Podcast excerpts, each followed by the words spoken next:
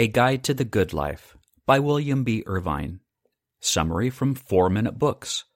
Written by Niklas Göke and read by Jonathan McGinley. One sentence summary A Guide to the Good Life is a roadmap for Stoicism, showing you how you can cultivate this ancient philosophy in your own life, why it's useful, and what Stoics are really about. Favorite quote from the author The easiest way for us to gain happiness is to learn how to want the things we already have. This is how I've been trying to live my life for the past two years, and I've never been happier. To the contrary, I just seem to get happier over time, because the more I learn, implement, and embrace Stoic qualities in my life, the less adversity affects me. Since adopting a more Stoic mindset, I feel much less distracted. I can always make room for the truly important things in life. I almost never get angry, especially not at things outside of my control, and I'm incredibly grateful for every single day I get to spend here on this beautiful earth. Ironically, though, it's not aimed towards getting rich at all. I do think a Stoic mindset is a cause of worldly success in many cases, such as Ryan Holiday, Gary Vaynerchuk, or Tim Ferriss, all of whom have admittedly adopted this mentality.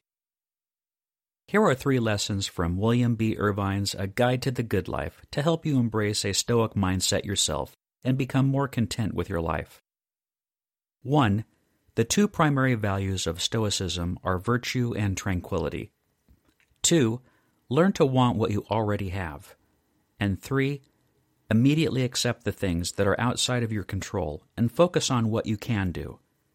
Ready to step up and start practicing Stoicism? Let's go! I'm super excited to share this with you. Lesson 1 Virtue and tranquility are the highest values of a Stoic. There are two central themes in Stoicism values which all Stoics strive to integrate into their lives as much as possible. Those two goals are 1. Virtue, and 2. Tranquility. Chances are you really don't know what these mean, or if you do, you think of the wrong thing. For example, Virtue might be defined as having high moral standards, and therefore make you think only monks, priests, and Mother Teresa are good examples of virtuous people. But virtue in a Stoic sense is more about living a life that's aligned with your own set of values. Synonyms of the word are goodness, honesty, righteousness, dignity, integrity, trustworthiness, decency, and merit, for example, which all rely on doing what you say and saying what you do. In the same vein, tranquility is not about napping a lot or being lazy.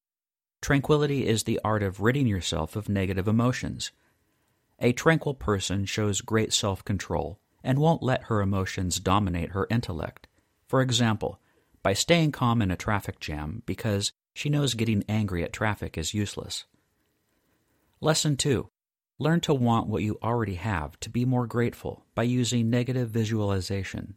One of the worst yet most common vicious cycles we get stuck in, especially in the Western world, is the hedonic treadmill.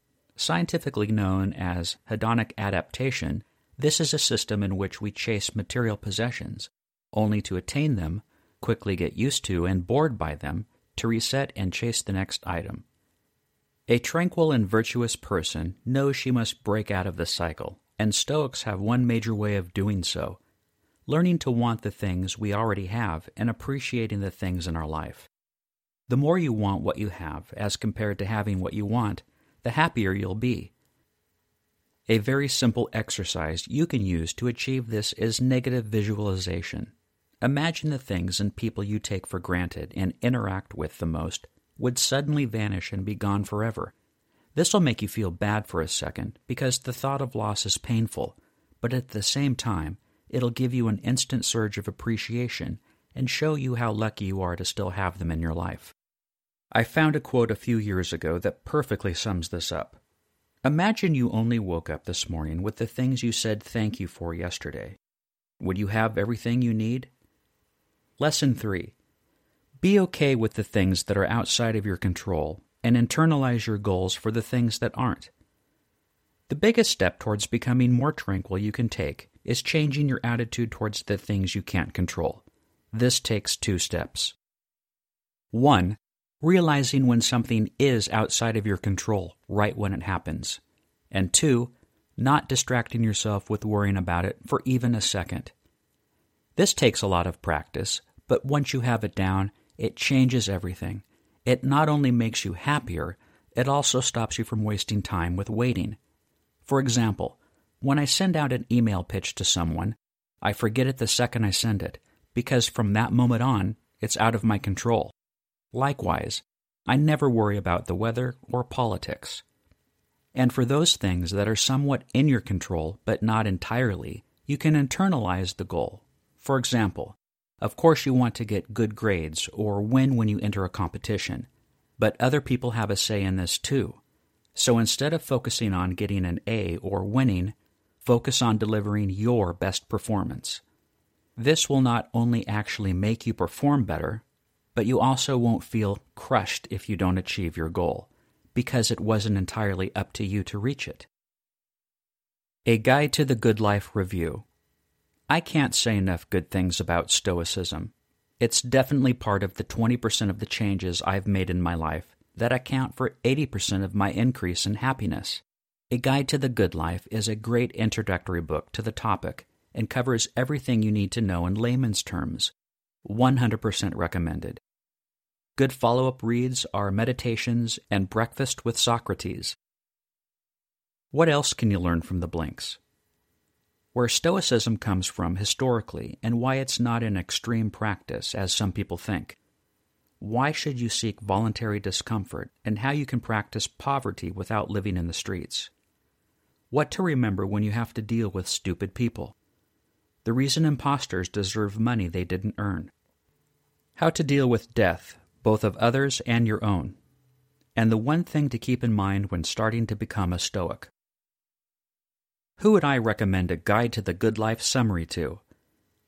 The 21 year old who's in a rush to finish his business degree so he can earn as much money as possible and start living the good life. The 43 year old who's still bitter about having to give up her tennis career. And anyone who curses when they're stuck in a traffic jam.